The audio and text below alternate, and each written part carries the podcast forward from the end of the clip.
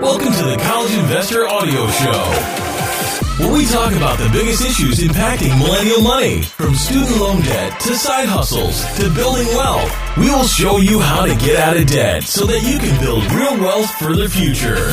All right, so imagine this. One day, your boss pulls you into his office, sits you down, and says, There's a problem. However, your work itself has been flawless. But he doesn't want to talk to you about work. He wants to talk to you about your credit report Today, eight freaky ways that student loans can get you fired. You see, when you were hired, you agreed to let your employer run your credit report, maybe unknowingly, simply signing a form in your hiring packet. And now, for whatever reason, your boss lets you know that HR has concerns about your debt. Suddenly, you go from star employee to looking for a job. You already know that student loans suck. It's a fact of life. But did you know that your student loan debt can get you fired? It's happened, and here are eight reasons why and what you can do to prevent it. If you're not quite sure where to start or what to do, consider hiring a CFA to help you with your student loans. We highly recommend the Student Loan Planner to help you put together a solid financial plan for your student loan debt. You can see a link to the Student Loan Planner at thecollegeinvestor.com. Here's reason number one you could be fired for student loan debt you're distracted by your debt. This is a tough one because it's totally subjective. Your employer could have concerns that you're distracted and unproductive because of your student loan debt. Your employer could fear that your debt payments are not manageable, and that will put pressure on you while working.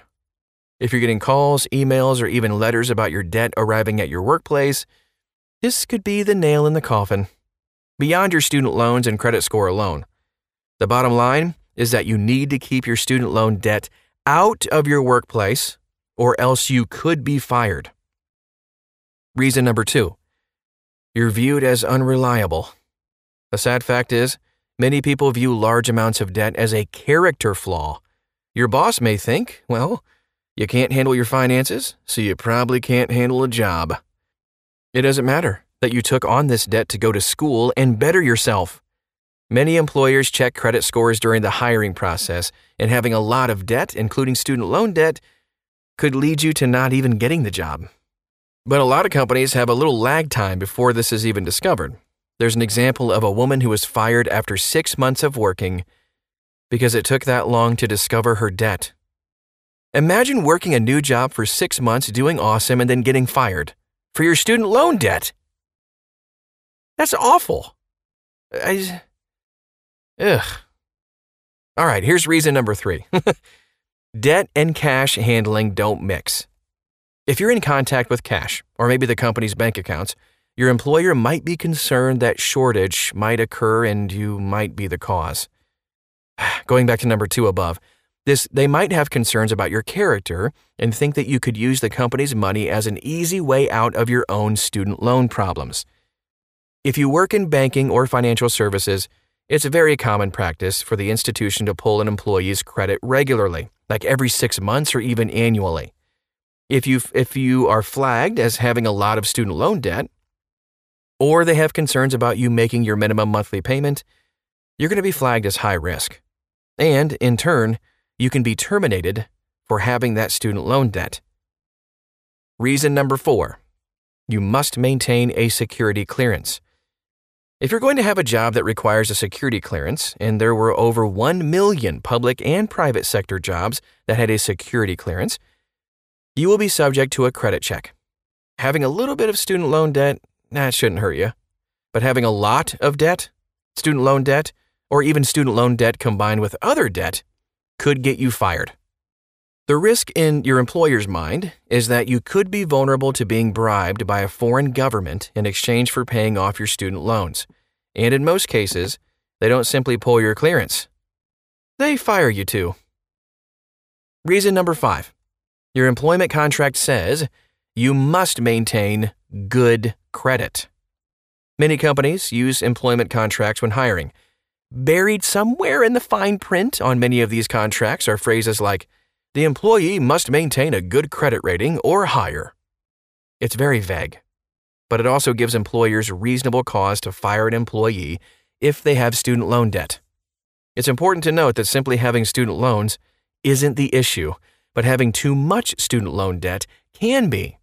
If your debt to income ratio is over 50%, your employer might be concerned, and depending on your contract, you could be terminated. Here's reason number six workplace rules require you to maintain good credit. Kinda goes along with number five, but if you work in a low wage job, you may not have an employment contract. You'll probably have some workplace rules or an employee handbook. This is equivalent to having an actual contract, and you are obliged to follow these rules, even if you didn't sign a specific contract stating you would. It's part of the terms of being employed there. In this case, if the workplace rules state that you must maintain good credit, you can also be terminated for having student loan debt and other credit problems, of course. In number seven, you're causing a loss to your company. Ugh, as crazy as it sounds, you can be fired for causing a loss to your company if you work in financial services. For example, if you work for a bank that issued your student loans and you don't pay them back, you're causing your employer a loss, and you can be fired for it. While not very common at all, not paying your student loans back to your employer is the equivalent of stealing from them. And employers have fired employees for this very thing. And if getting fired wasn't bad enough, chances are that your employer will still come after you as a creditor. All right, so here is reason number eight and our last one today. You're getting your wages garnished. If you're getting your wages garnished due to your student loan debt, you can be fired as well. However, you can't be fired simply for having one wage garnishment, that's illegal. But if you have two or more garnishments, you can be fired. So, if multiple student loan lenders are garnishing your wages, you could definitely lose your job. Or, if you have one student loan lender and another creditor garnishing your wages, yeah, you could also lose your job. Here's what the law says an employer can do on requiring a credit check. Under the Fair Credit Reporting Act, an employer can require an employee to submit to a credit check. To conduct a credit check, the employer needs that employee's express written permission. However, most employers simply do this when hiring a new employee and include an opt out checkbox on the massive employment forms they make you sign on your first day. However, it is perfectly legal to terminate an employee who does not submit to a credit check. In most places, it's similar to refusing to take a drug test. You should know what's on this credit check. Track your credit for free at Credit Karma or pull your credit report annually at annualcreditreport.com. That's free too. On the outcome of a credit check, this completely depends on your employment contract. But if your employment contract states that your employment is contingent on maintaining good credit, your employer can fire you for your student loan debt. However, if you don't have an employment contract, as in the case of many low wage jobs, you need to see your employee handbook or workplace rules. Similar to an employment contract, if there are rules requiring you maintain good credit, you can be terminated. Finally, if there are legitimately no rules in the workplace governing credit scores and credit reports, then the United States law applies. United States Code, Chapter 11, states that it is illegal for an employer to terminate an employee on solely the basis of bad credit or bankruptcy. This is the same code that governs bankruptcy law.